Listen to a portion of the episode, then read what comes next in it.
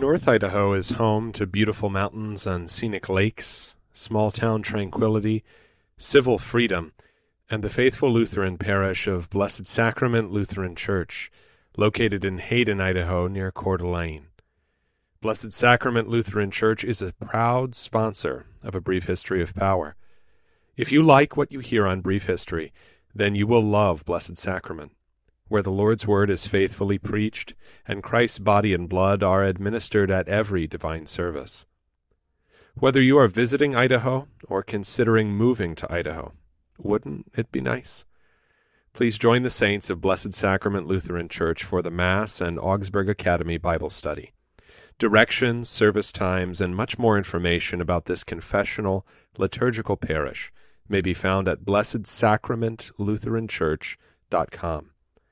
Blessed Sacrament Lutheran Church, historic Christian orthodoxy, the evangelical Lutheran faith in the beautiful inland Northwest.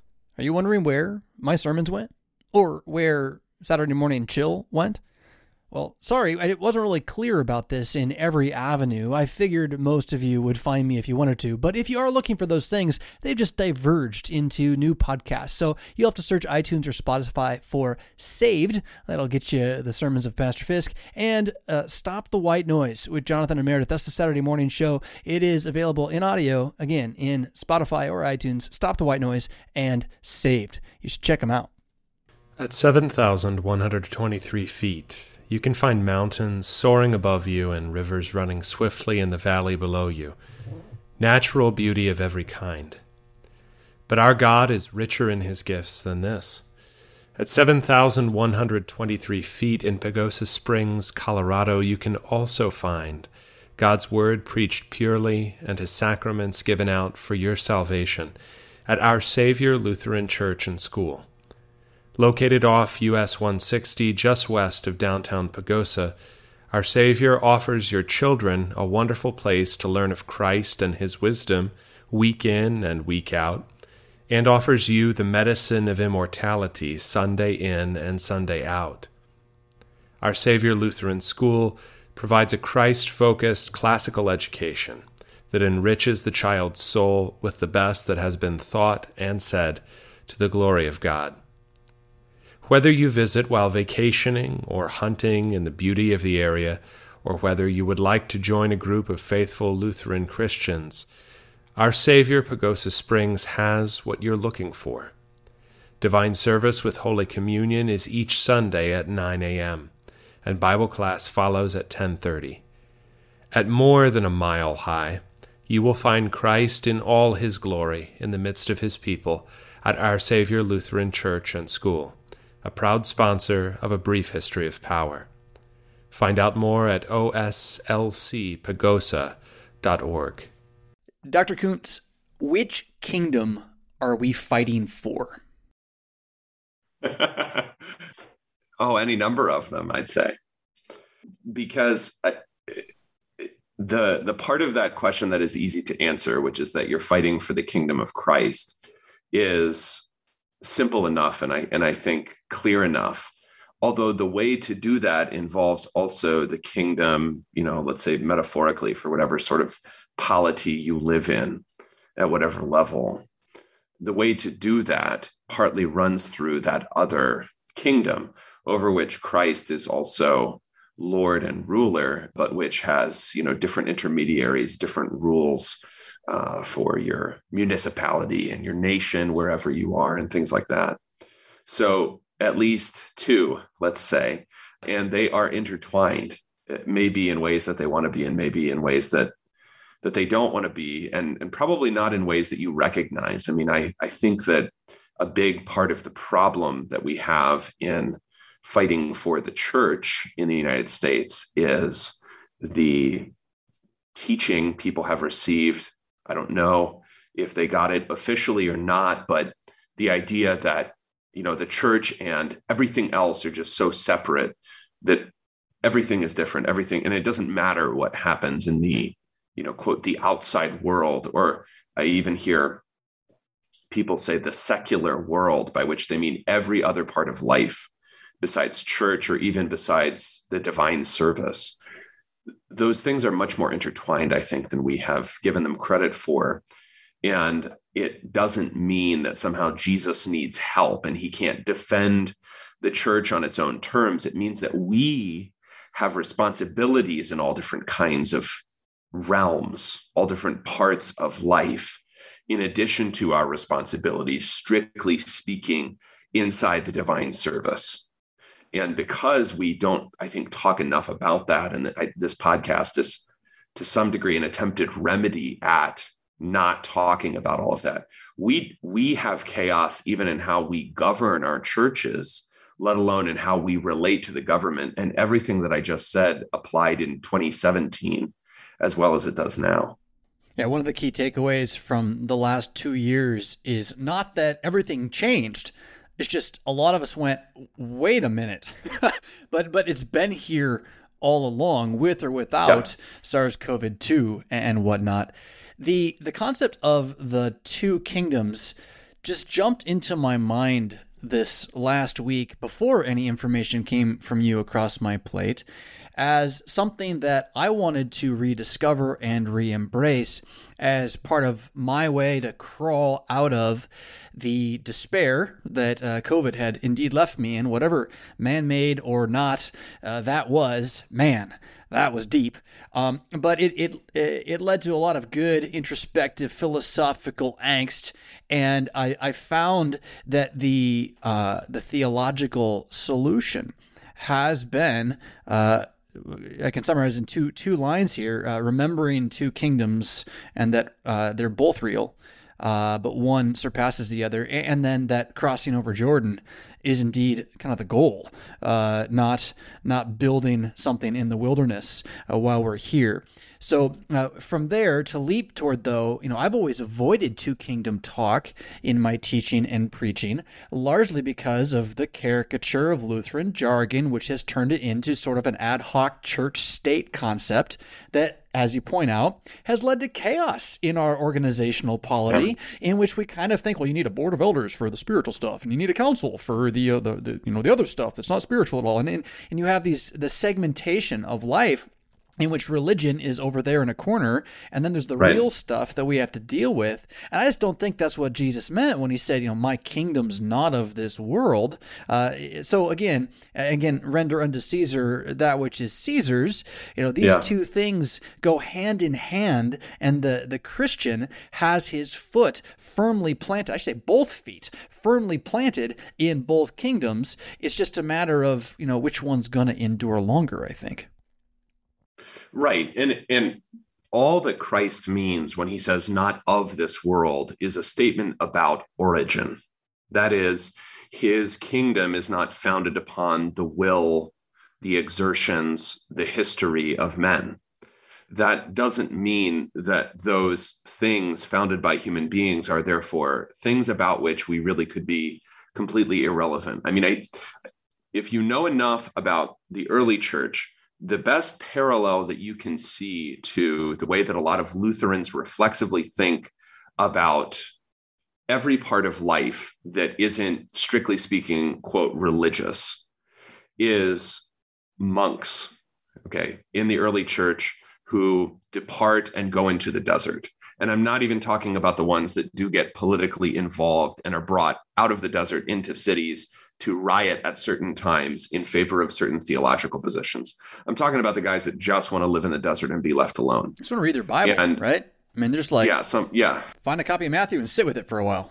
Fight the demons, and the the idea that somehow that any of that could exist. I mean, my my critique here of Luth- of it, it's not even Lutheranism in any abstract sense. It is popularly what we generally do. So, for instance the church defers to lawyers rather than having lawyers understand theology and figure out how to protect that theology. We just defer to legal processes or we defer to human resources, you know, directives or something, rather than having human resources or money or law or the military or anything else serve the promulgation of the gospel, which is what the point is supposed to be, right? That's what the princes in the Book of Concord are pledging themselves to do in their territories is to help further this doctrine.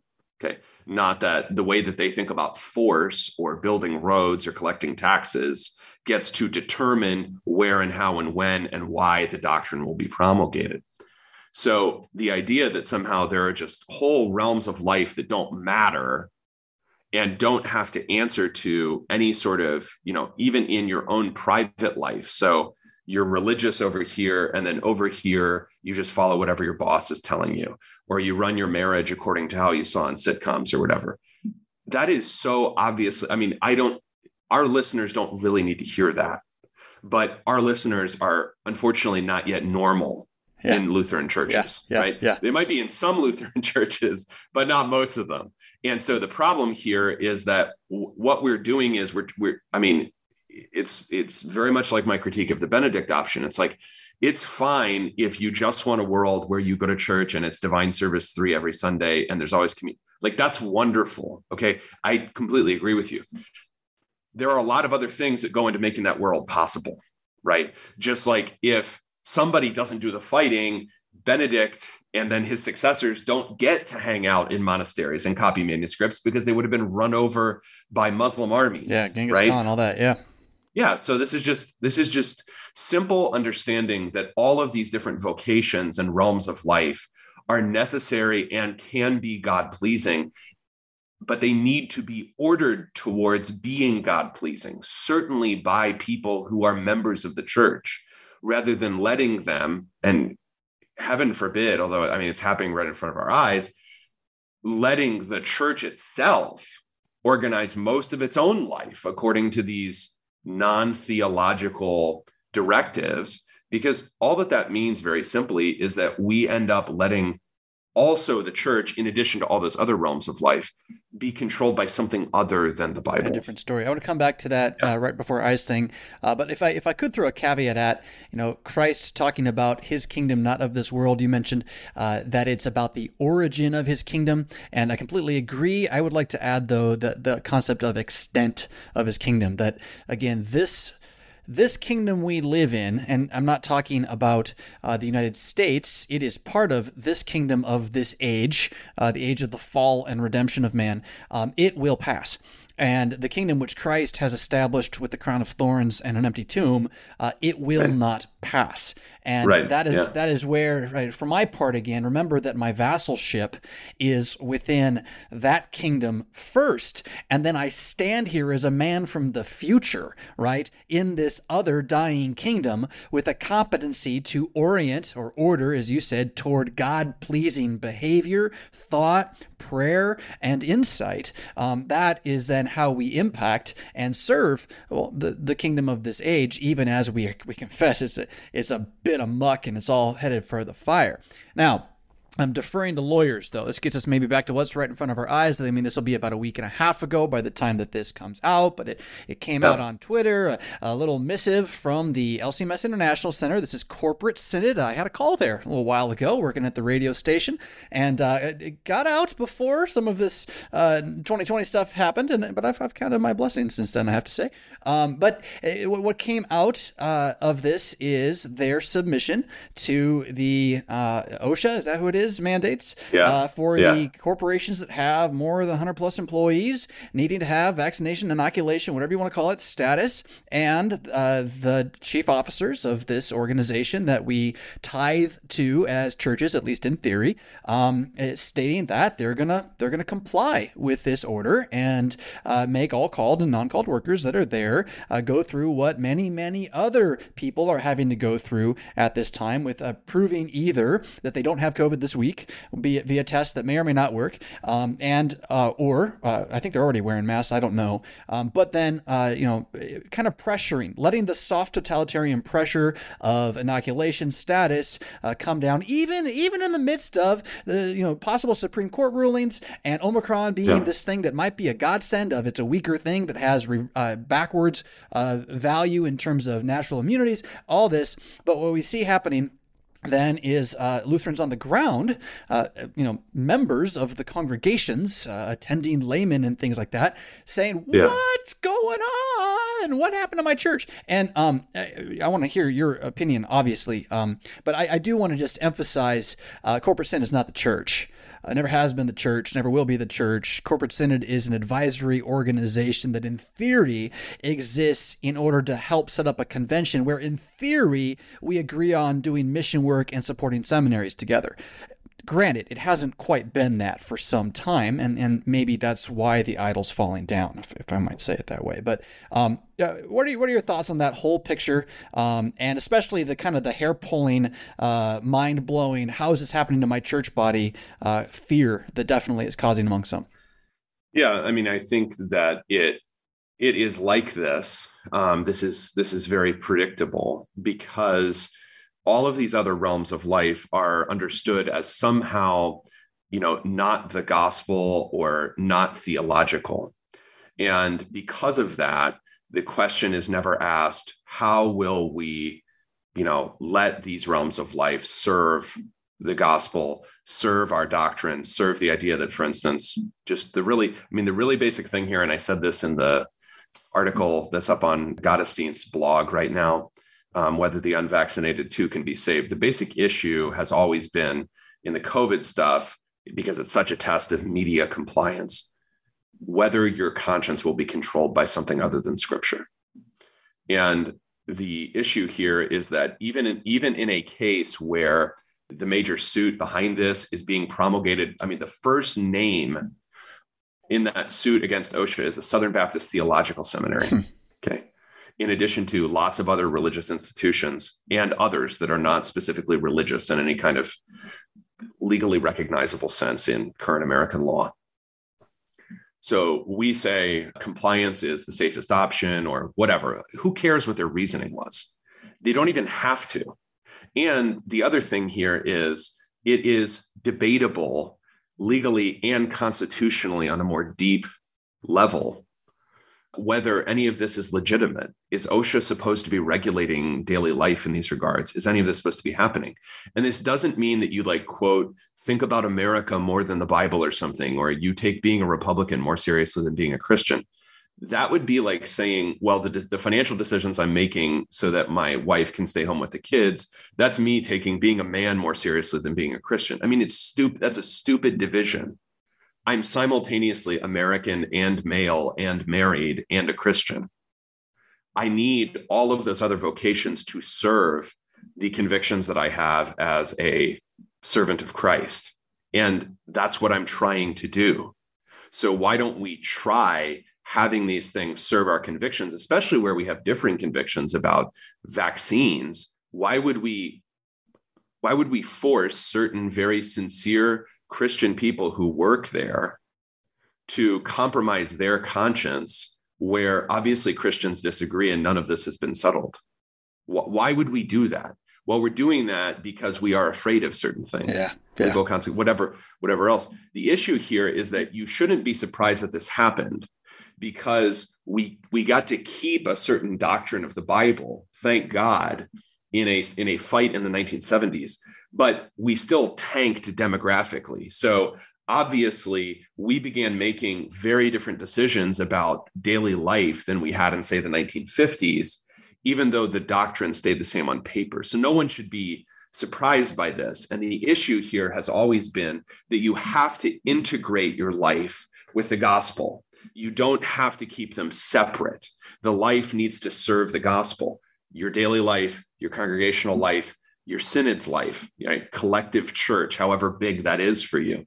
So that's the problem. So we shouldn't be surprised when we fail to integrate or we keep it separate. And then when we keep all of these things separate, always the doctrine, the gospel, the church, our consciences end up being forced to serve other things. That's the way it works when you don't consciously bring every thought, let alone legal decision, employment decision, captive in obedience to Christ. It always works that way. If you're not actively taking prisoners for Christ, you will be taken prisoner. Those are the options. Idolatry always compromises. It just, it just does. You, that's what it is. You can't avoid it.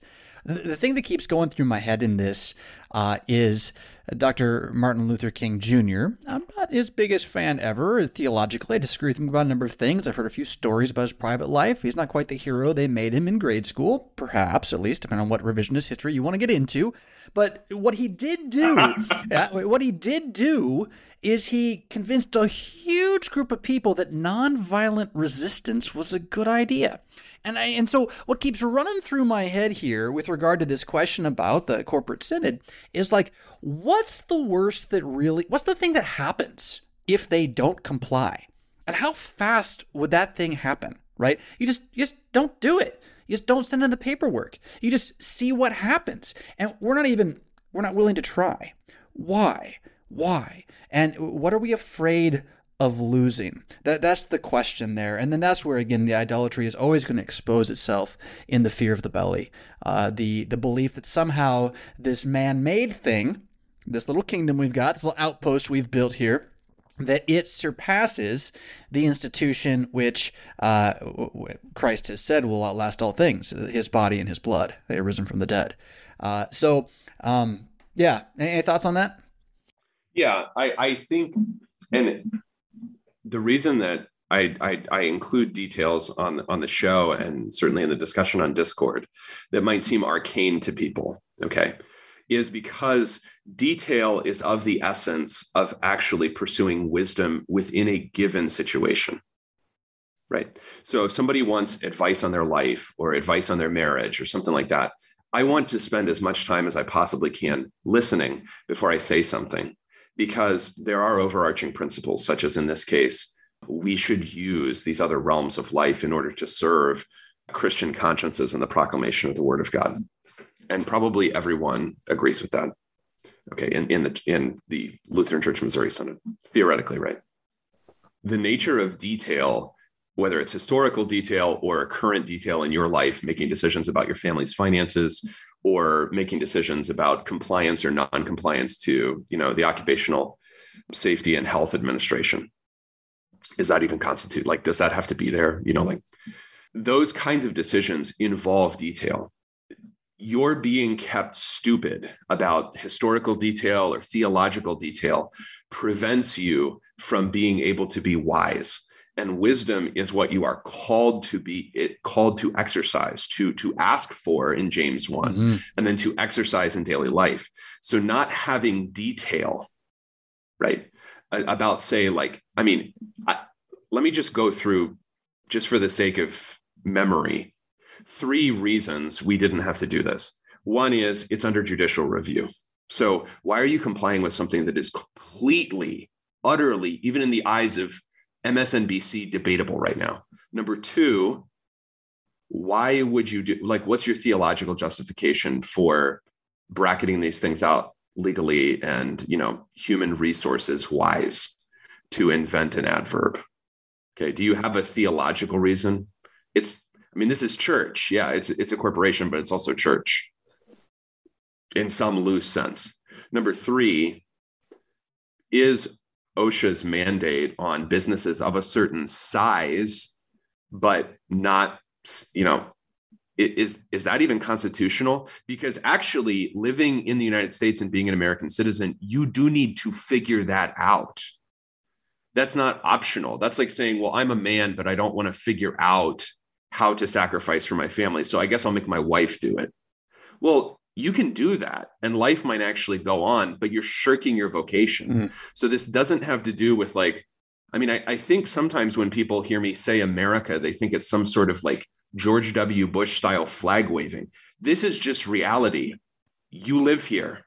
I was born here. I don't have another option right? I'm not married to another woman than my wife, and I don't live in another country. So I need to either accept those responsibilities and exercise them, especially where they obviously are overreach, unprecedented overreach, or I can shirk those responsibilities and live with the consequences of that.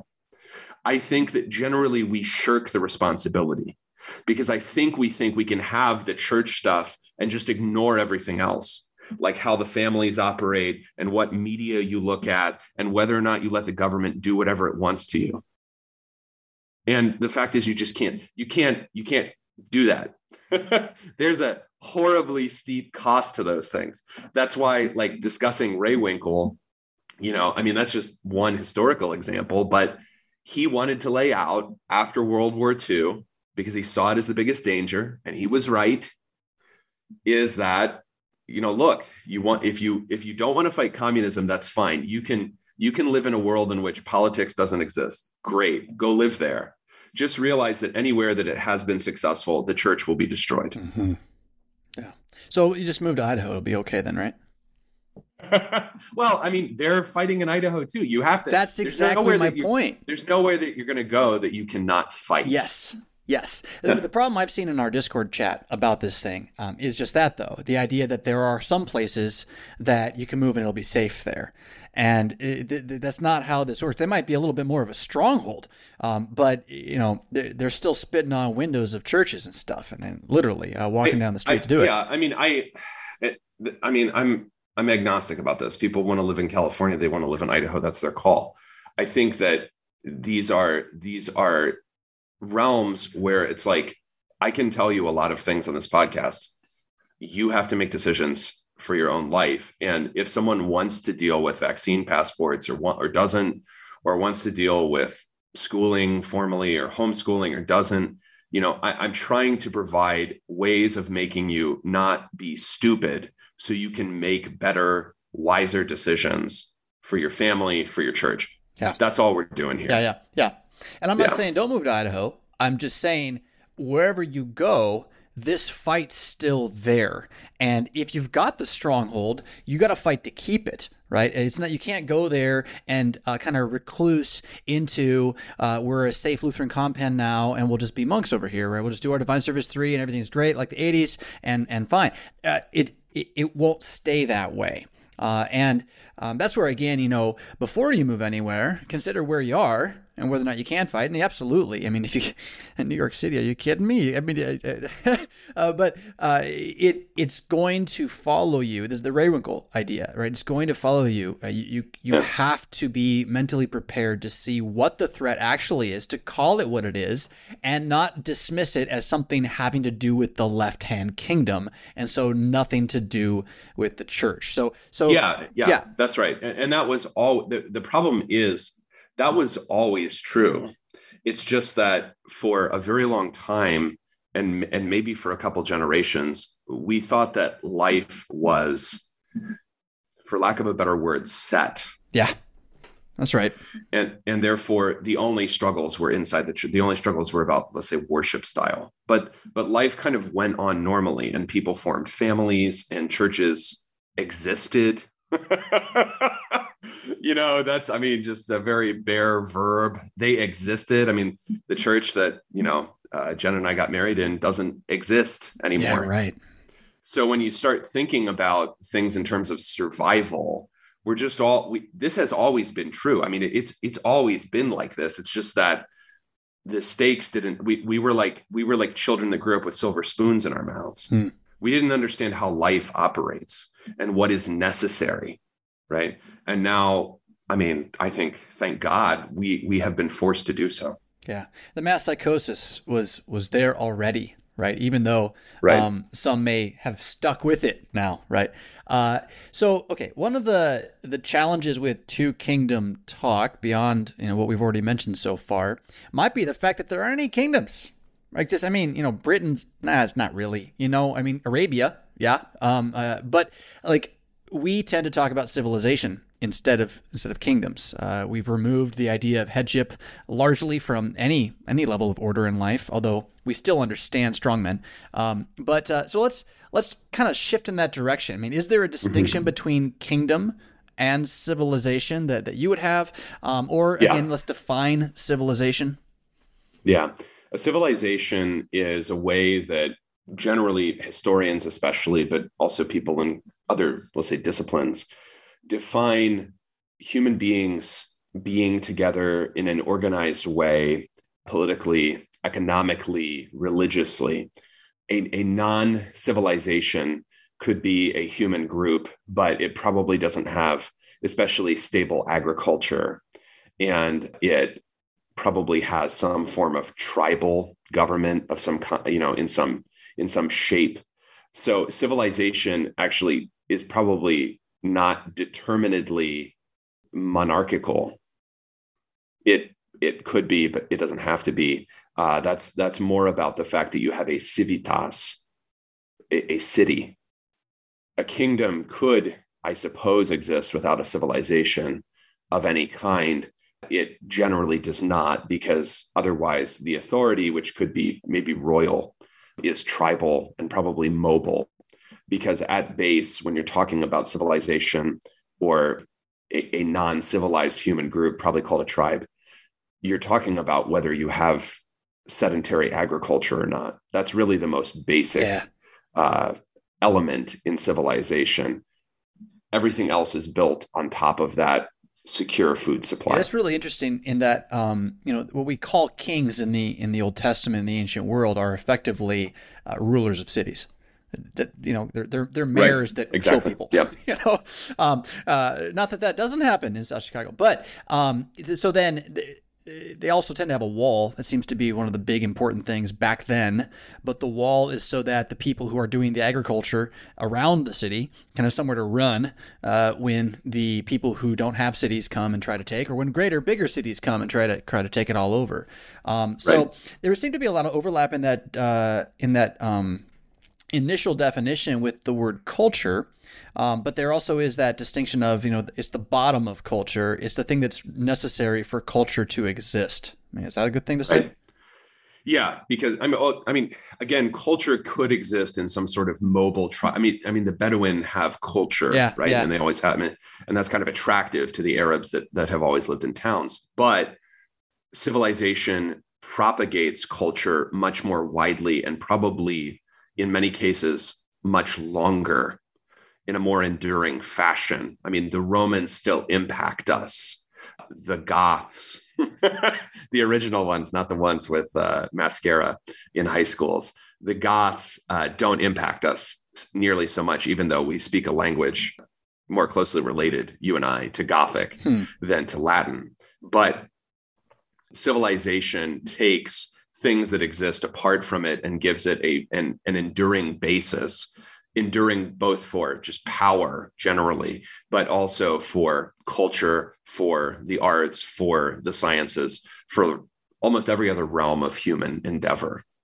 So, education or uh, well, but that that that exists in tribal culture too, right? Education and, yeah. and the passing yeah. of tradition, um, yeah. and those things. I mean, at least so far as I understand it, uh, a tribal culture can pass things on for, for many, many generations orally. I, we don't like to think that because we like right. our books, but there there's um, there are a lot of things that oral cultures held onto that we've we've long forgotten and uh, and can't seem to pass things on at least in the digital culture. So yeah, this this continues to be a concept I'm, I'm struggling to get my head around.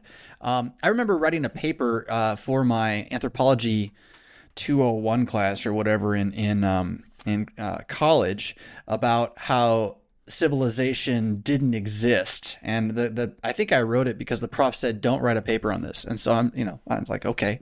Sure. Yeah, so I, right. I'm gonna I'm gonna do it anyway. He gave me a B plus which tells me I think I, I wrote a good paper um, and he didn't like it. Um, but it, again trying to pin it down though um, it, it still it still seems I mean agriculture seems to be the best thing to point to here at this point. For for the understanding of civilization, yes. For culture, I don't think so because civilizations and and you know I'll say it in a in a little bit why it is that we're we're starting there, especially with this new year. Civilizations endure because of a large number of factors and fall because of a large number of factors, most of which aren't cultural. You could have a wonderful culture really worth preserving and it could be obliterated rapidly. You know that's yeah. that's why like yeah i mean that going back to our kind of divine service 3 with holy communion discussion that is a wonderful thing. It could be obliterated legally especially if you believe you're required to comply and there it goes and it's gone. So culture predates civilization can exist without civilization but also often need civilization to endure. Right. So the Romans still impact us, but you know they're not they're not speaking Latin in Rome anymore. Uh, so that changed. And when you're thinking about culture, thinking of it as being nurtured by civilizations and needing to interact with civilizations is important. I mean, Paul does this uh, when he's preaching the gospel. He's simply he doesn't try to change the fact that the Jews want to live in one way that he has understood is no longer mandated by the word of God. And the Greeks live in another way that is also not necessarily evil. And so he can shift between these things, but he has to live within them when he is proclaiming the gospel to these people. Similarly, I don't get to opt out and just say, okay, well, you know, I wish whatever history had gone differently in pick your year. Yeah, you know, right. I wish Woodrow Wilson hadn't lied to us about World War One. You know, I, I cry myself to sleep every night thinking about that. Too late. Dark times. Too late. So, So, so, I have I have to I have to live inside the historical parameters provided by for almost all of us, certainly for all the listeners, whatever civilization I find myself yeah, inside. yeah. So, so now I'm leaning on um, civilization is shared lawfulness. Does that work? Uh, it's more than that. Okay. because when the and the guy that we're going to use and just really briefly is Carroll Quigley's book Tragedy and Hope. And the reason I'm using that book throughout this year and we're going to take detours we're going to take detours into the history of finance, we're going to take detours into the history of the pharmaceutical industry. But the reason I'm doing that is because it's a framework for history up to and including the time that really defines our legal order, including a certain understanding of human rights and the the way that that is ensured by multinational and international bureaucracies and corporations. That book is accessible. It's in English. It's one volume, so it's big, but you can get it and you can kind of follow along and figure out where things are going and make your own decisions. And I really don't agree with it on some level, but it's an excellent interlocutor. And one thing that is really helpful about him is that he's very attentive to all the different factors that go into a civilization. And so when you're thinking about that, it's not just shared lawfulness, you know, could be things on the books, but it could also be the set of social parameters governing Absolutely. Yeah. yeah governing that that are vastly different for people in northern minnesota than in east texas and so those those things may not may not even be civilizationally definite civilizations are undergirded by for instance the fact that you know this is just a really basic one and you know quigley doesn't really discuss this because he's very inst- interested in finance as the underpinning for ours which is very true but just something probably the listener hasn't thought too much about. You know, the American continent gets progressively drier once you get west of the Mississippi River. So if you look at pre industrial America, and I don't just mean like Anglo Americans, I mean anyone that was on the continent, you're going to get much denser population historically anywhere east of the Mississippi. So, especially the Mississippi River Valley and Ohio River Valley. And Indian populations were probably biggest in what we would call the Southeast. That's because just naturally it's really hard to grow stuff as you get progressively closer to the Rockies. And we really only overcame that civilizationally through railroads. And then we only got large numbers of people to move there in what got, you know, discussed as like the growth of the Sun Belt with the interstate highway system and the automobile. So if we don't have like Quigley would be really attentive in that specific case to we need fossil fuels. Yeah. We need to be able to exploit them. You know, all of these things that make life possible in North Dakota or Colorado or Arizona, where there were people there. There were even whites there with the help of the railroads, but the numbers and the nature of the thing is very different if you lose some of those factors and the ability to ship food rapidly. Yeah, there was no stuff like Walmart there. Right. so civilization involves, yes, shared laws like, you know, this is how we get, this is how we lawfully get roads built. This is how we lawfully get, you know, this is where the finance comes from to build the railroads or something. But it also involves the engineering capacity to do that. It involves the capacity to get water for all those people that live on the front range or in the Phoenix area or wherever. So all of those factors go into civilization. And that's why Quigley identifies a limited number of them in human history, because you're talking about really enormous often centuries long, sometimes millennia long, if you want to look at, say, Northeast Asian civilization, mm-hmm. China, Korea, Japan, as enormous ongoing enterprises, human enterprises, which are not even a single, let's say, nation state necessarily. Even in the case of Japan, not a single nation state for all of its civilizational history. So you're speaking my language when you use the word framework. Uh, Proverbs have caused me to love that word.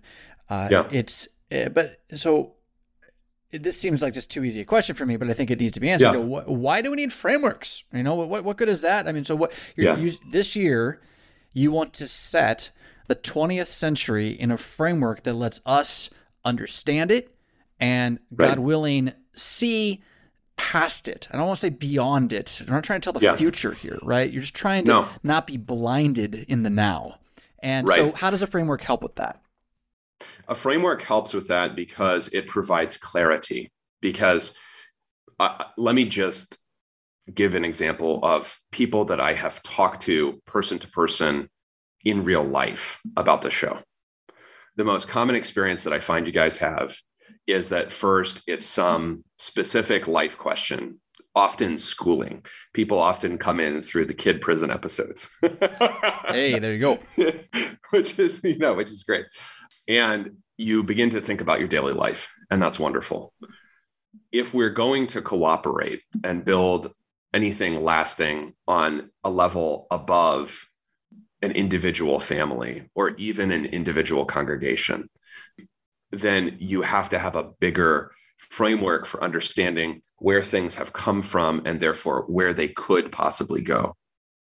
So, if I understand that it's really hard to keep the American West, let's say, as a, as a mega region, part of the United States without the capacity, without the engineering capacity to create and sustain enormous infrastructure networks that make those long distances over arid places feasible, then I understand that, you know, this is a difficulty I'm going to have if we have this community or this group of families or this group of churches in northern Arizona or whatever, right?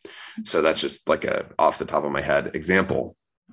So I want a framework because a framework is going to give me an understanding that okay, technological difficulties for example. So this is this is a this is a Quigleyism technological difficulties are more easily surmountable than ideological difficulties. and that actually makes a lot of sense. Just take the example of the American Civil War. We don't actually have a technological difficulty, except that we have to overcome at that time the railroads in the United States, and especially between North and South, have different gauges. You have a basic engineering problem. If we didn't want to kill each other for other reasons, we could have overcome that. right, right. Yeah, but then that technological difficulty the South then brought with them into the Civil War.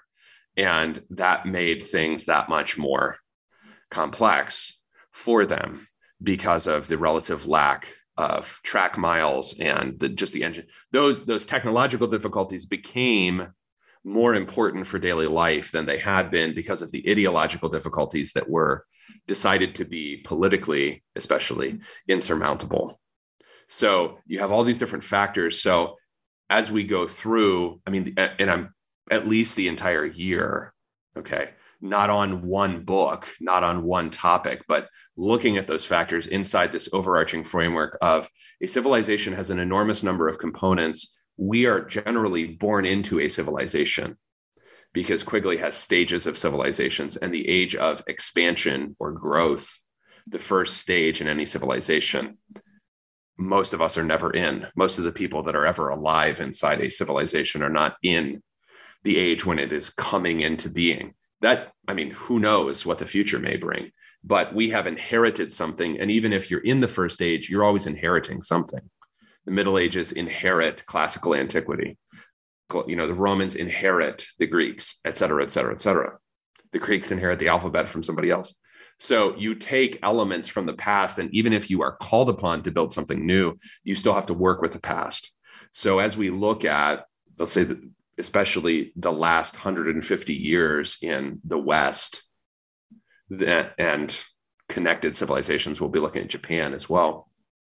then we're always dealing with a bunch of different factors. We want to keep in mind, even as we're looking at them, okay, how important is this? Because it's the loss of perspective, both big picture, where are we going? Where have we been? What does it take to sustain life in Nebraska historically, whatever? But also small picture, like how, okay, this, I, you know, this is a really interesting story about the founding of the Federal Reserve how important is the Federal Reserve since Bitcoin, right? Like that's a good question to ask that you still want to set within a larger framework of how does money function inside a civilization, especially when the money changes. So that's why we're going to do a framework because it's going to keep us kind of grounded in a sense of we always want to look at a big picture because we don't want to just stay stuck on our hobby horse or our favorite issue or, you know, just what's in front of my eyes right today. Right, right. If you want to get off a train, it helps to know the trajectory the train is going. If you want to see the trajectory, you got to be outside the train looking down at the top. That's your framework, right? And so yeah. so we're trying to right. to do that a little bit here.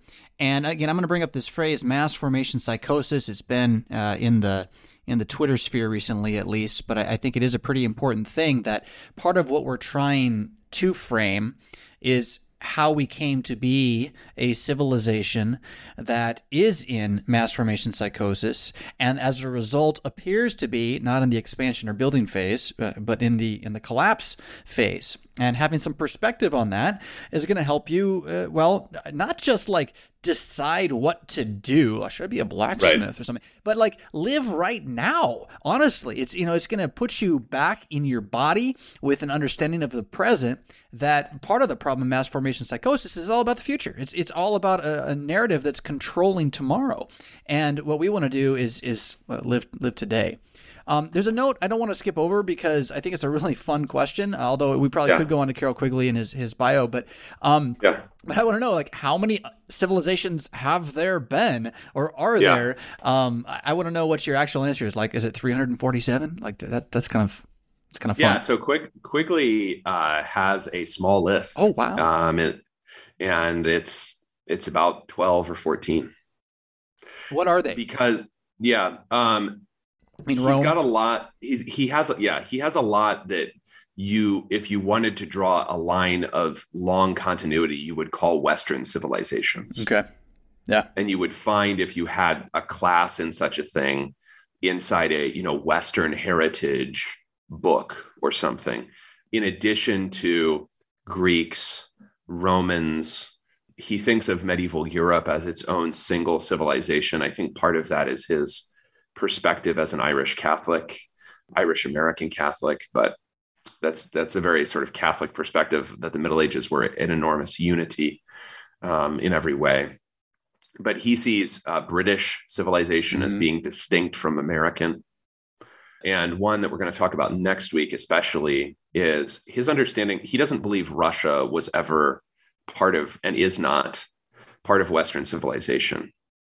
And he's got reasons for that that we'll talk about next week so i don't want to go into them now but he doesn't he doesn't see for instance a great civilization as ever having arisen in africa or polynesia. So you know the settlement or the let's say like the sailing exploits of the polynesians to settle everything from hawaii down to you know the south island of new zealand he doesn't see as a civilization necessarily. So because his he, he because his sense of factors is large.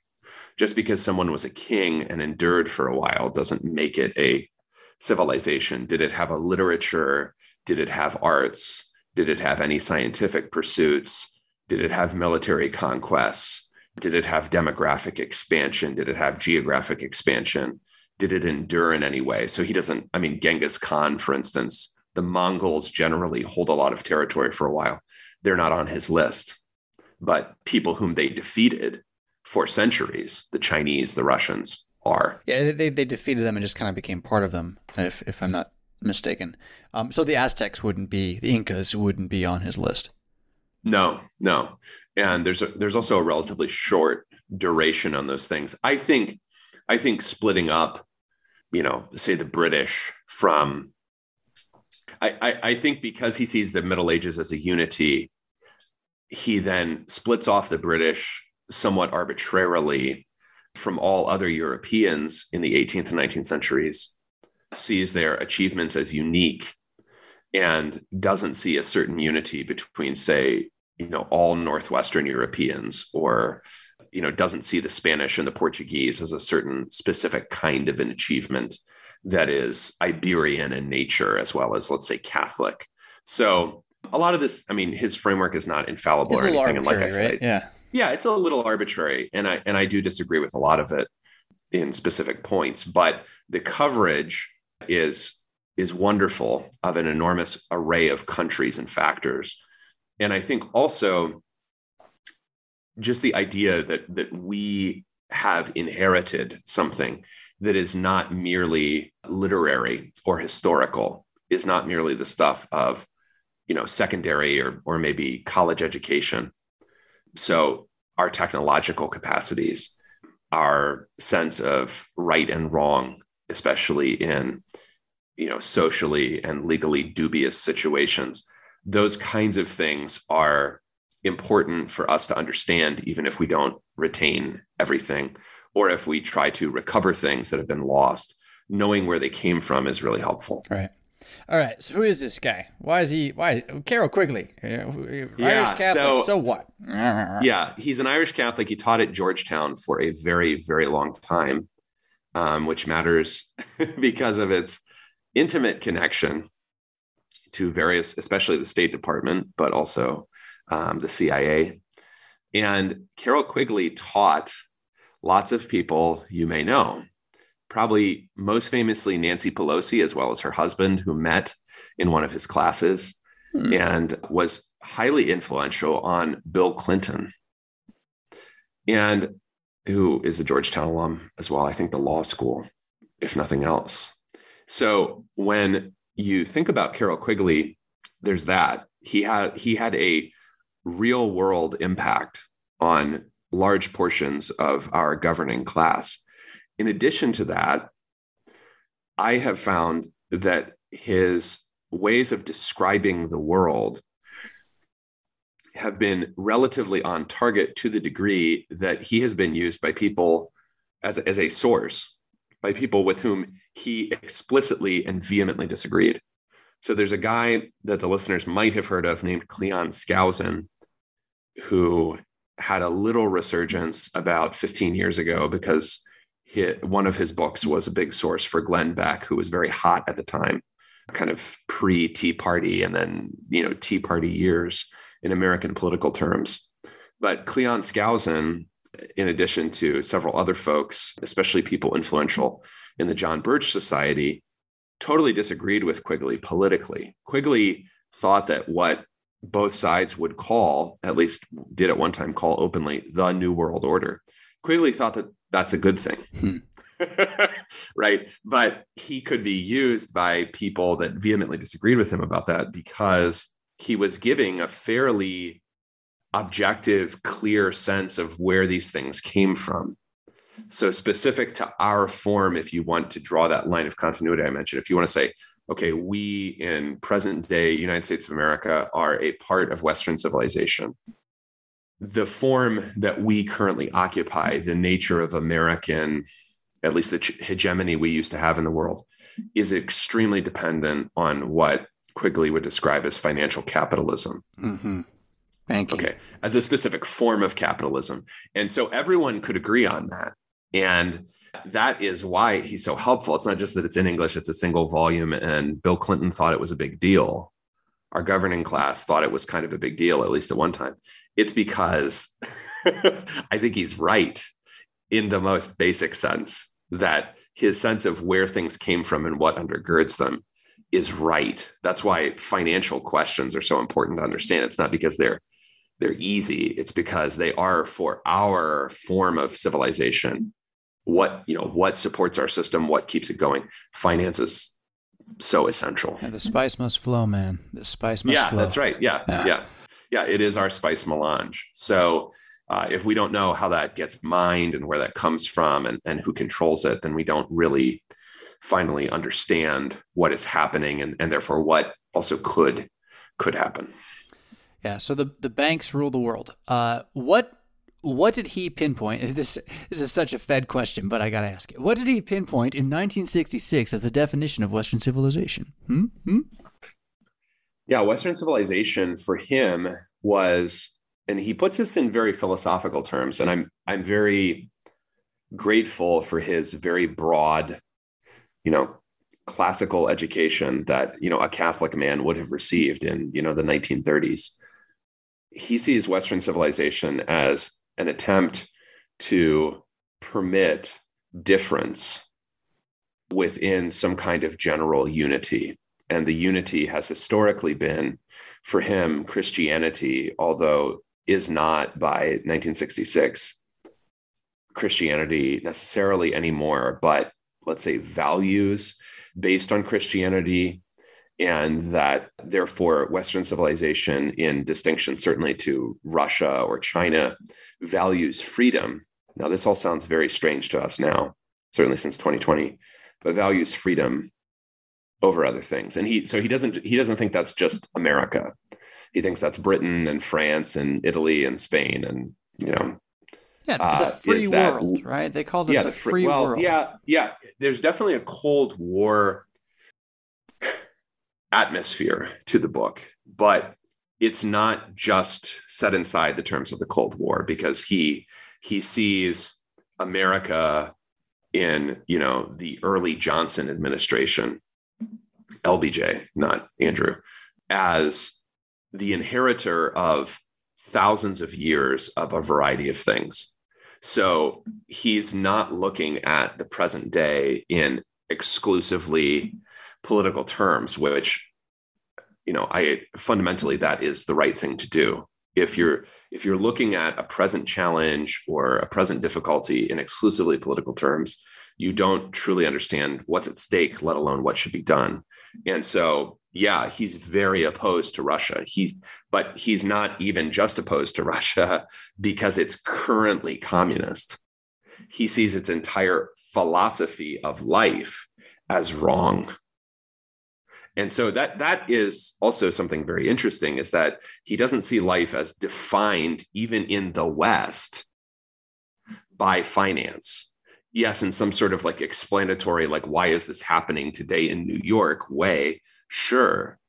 But not in the sense of like well why why are americans protesting vaccine passports?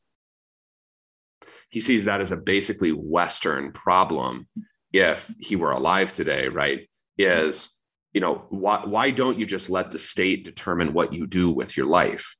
Well, that's never been our way of life. That would destroy our civilization ideologically, even if it kept, you know, things going financially or whatever the case may be. So he understands civilizations as fundamentally philosophical or even theological things in addition to the economic factors, the historical factors, the technological factors that go into supporting them or bringing them down.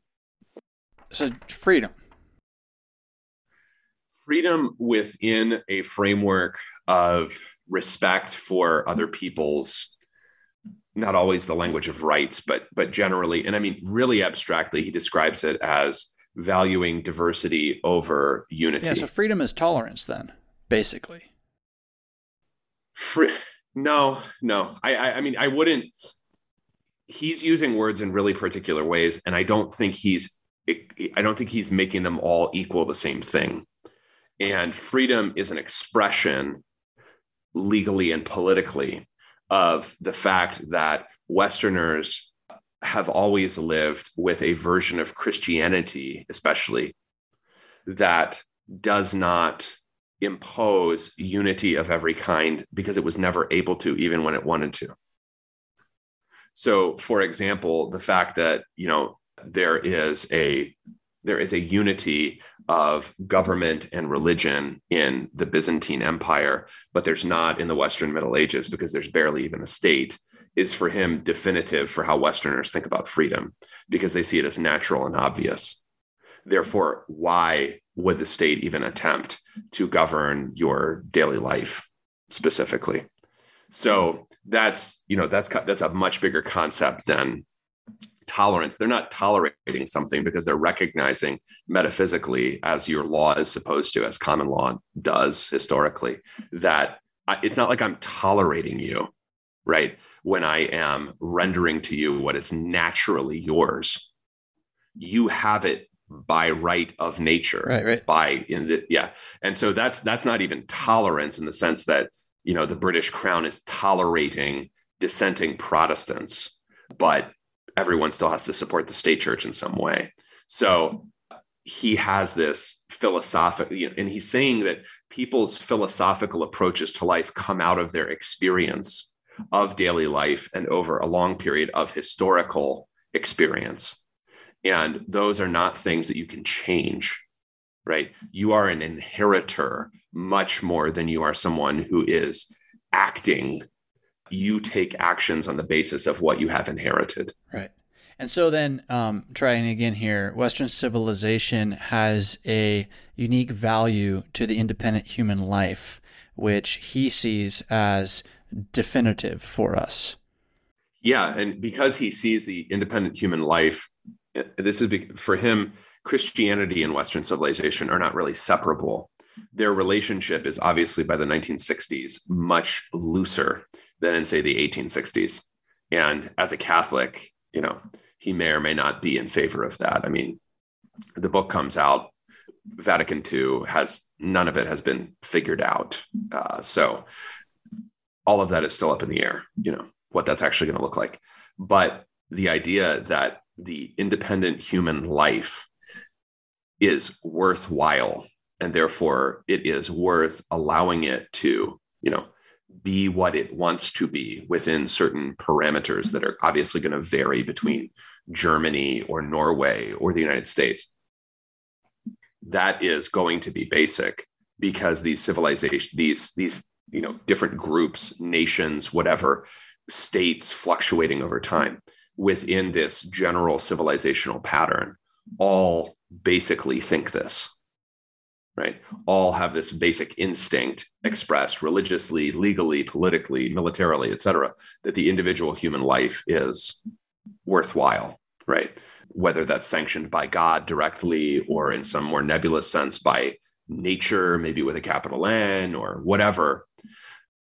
The place that I think he's wrong in an enormous way comes at the very end of the book.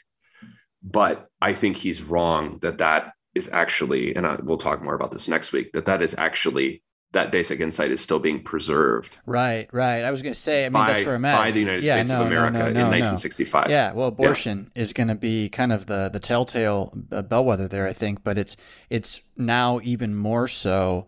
Uh, yep. The safety of the public uh, trumps yep. the individual human right. life. Exactly. Yeah. So, um, is that what we're fighting for? Is is the value of humanity. I think we are because we have been talking about nature, right? And using nature as a certain way to think in politically creative ways. The appeal to nature is an appeal to the idea that something is there, that there is something that is woman that is not the same thing as what is man, that is not the same thing as what is child. And so these aren't really abstract things, or they can't afford to be abstract at this point because the, the basic problem that we have philosophically is a looseness with truth and words. And that looseness makes us subjects of whoever, therefore, defines words and truth, since we're not going to put the effort in to doing so ourselves. Now, it's not every time in history, and even at a time of crisis, it's not everyone's job to assert truth, assert true definitions of things. But it is someone's and lots of people's, and especially now, because that those are the means by which we are being controlled. We're not being controlled directly by military intervention. Right? Our countries have been radically changed, even in just people's physical appearance, if you look at photos from the 1950s to today, and nobody nobody invaded Georgia or Oregon. So how did the people change so much? Or how did their ideas about what is a marriage change so much in the past 20 years? And those those means of change, those as you know, quote unquote peaceful means of change, if you don't fight against those things, you're going you're going to lose everything that you have now and more. So you have to put forth the effort to be clear about what are you doing in your marriage? What does it mean to be a man? What are, you know, your children here on earth to do during the time in which they are children? Is it for them to be turned over to others, for others to teach them how to live? All of those questions have to be asked simply because you don't have the luxury of taking things for granted right now. That's that's the nature of the challenge that we face. And so that's why I, I love Quigley's focus on civilizations as basically ideological or philosophical or, or, or theological, because the stakes, I think, that are revealed there are that we're not really dealing with okay uh, how long can i keep you know a certain american political process going or or how can i recover the the indirect election of united states senators or something which would be good right? It's if i get rid of this really basic idea that this baby gets to live because this baby was made by god and has not committed a crime and therefore should not be killed if i get rid of that then yeah i think life will go on but it will be slavery and it will be hell. And you have no idea what it is that you're you're bargaining for you you just you don't know what you're doing what you're submitting to. And that is why we have to have both kind of small picture okay what are we doing with education? What are we doing with the food that we eat? What are we doing with this? And also big picture thinking because i can i can just chill out and not think about big picture stuff probably on a daily basis probably like 90% of the time but if i don't have a big picture idea of what that family is for or what a child is or whatever then especially when i'm being constantly bombarded by all of these ideas i don't have time or capacity to make a wise decision. And certainly collectives, groups of men, churches, whatever, don't have capacity to make wise decisions without time and food for thought. And what we're trying to provide here is food for thought, lots of it over the course of the year, tons of it. But it's all at this basic idea that we are fighting for a freedom of life that is natural. So those are not Quigley's words, those are my words. A freedom of life that is natural. I'm not asserting it because I just, I'm ornery and I don't like rules. I'm asserting it because God gave it to me, right? In the same sense that He gave me, in giving me life, the right to life, also from His gift of, you know, being able to respirate naturally. I shouldn't have to, you know, choke out my own respiration in order to you know worry about this respiratory disease everywhere all the time right so the fight that we're engaged in has very arcane historical details. People are going to have trouble understanding omicron variant in 50 years when they look back on this. But the reason we're interested in the details is because the details lead us to the bigger picture all the time. So the idea of rights as being god-givens uh, sounds like you need a God somewhere in this thing, which um, I think is important. Uh, maybe trying to bring this back to our, our opening question also like is this a fight you only do for 15 minutes on sunday morning uh, you, how do you distinguish we can't anymore and this is the point you can't distinguish the theological from the secular so far as your life as a christian and the secular being the world you live in uh, you, you actually have to right. um, be a Christian everywhere, and then realize that everywhere your flesh and the world under the sway of, of diabolical things is striving to unseat that inheritance which it would seem uh, is what makes Western civilization so distinct from those those others that were before. Um, because it, it is, uh, I don't I don't know where else you find the value of the individual human life uh, outside of Christianity. I, have not seen that. Um, uh, other civilizations have certain types of understanding of family, and uh, you know the Tao Te Ching, the the, the way. Um, but it, these are civilizations that still uh, understand the peasant class as being um, not human. I think at certain levels, different kinds of human and whatnot. Yeah. And it's not as though Western civilization never had times when elites did that. Um, but you know, all men are created equal, Jefferson, right, and, and endowed with certain inalienable rights. Um, yeah, I think I think the biggest thing you've given me out of civilization is theological, and it and which theologies endure is going to be very closely connected to which civilizations endure. Um, now, maybe that's a bad statement if I think about Rome and Greece. So I'm gonna I'm gonna second guess myself here and let you correct it. Well, I don't. Rome and Greece did not endure as such, right?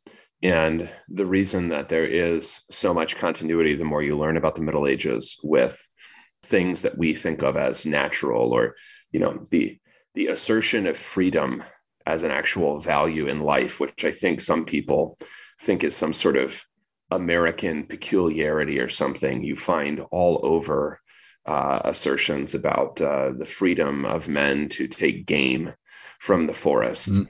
uh, and their resentment of what's called enclosure when fields that they formerly walked over freely or forests that they formerly hunted freely are you know that that's changed just by you know lordly fiat those assertions that continuity are because our civilization is a christian civilization and that doesn't mean that i think that Christianity can't exist without Western civilization or something. It means that I am an inheritor of and an inhabitant of Western civilization. And therefore, it is my vocation to preserve it. Okay. Because I didn't make it. And the forms of daily life and the civilizational forms, the linguistic forms, the political forms that my forefathers gave me, it is part of gratitude to preserve and to perfect them. Okay. I can't just arbitrarily just opt into as if I were choosing to be, you know, in the game age of empires. You know, it's like, well, I'll be a Greeks and then I'm going to quit this game and turn into Egyptians. But that's not how life works. So I, I don't get to say, well, I guess I just won't be this or do this anymore. So, yeah, civilizations are theological, and ours is founded on Christian theology and really can't exist except in a very degenerate form without it. There are other, I think, Christian civilizations, and we'll talk next week about Russia because I think Quigley is is uncharitable about Eastern theology. Hmm. And but he is right about some of its tendencies that have led to a vastly different form of civilization, whether you think Russians are part of the same civilization or not. Ecclesiastes 7 7 says, A compromise debases the heart. You're listening to brief history of power. You know where to find us, or you would not be here.